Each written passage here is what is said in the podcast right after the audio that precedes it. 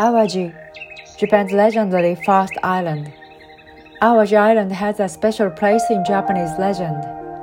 According to the Kojiki records of ancient matters, Japan's oldest history, completed in 712, the island of Awaji was the first island of the Japanese archipelago to be created by the gods Izanami and Izanagi.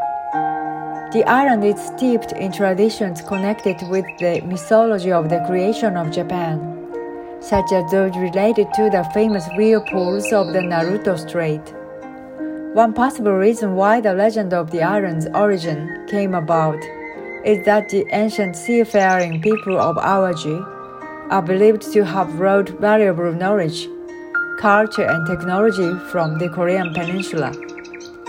Evidence for this can still be found on the island today. The Gossa Kaito archaeological site is an ironware production site that was active towards the end of the Yayoi period, 300 BCE to 300 CE, for over 100 years, which may have allowed the people of Awaji to wield considerable power in the region.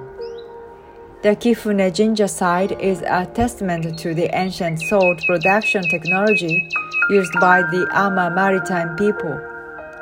The Ama played a key role in supporting the emperor in the 8th century and provided salt, seafood, and other food items from Awaji Island to the capital in Nara.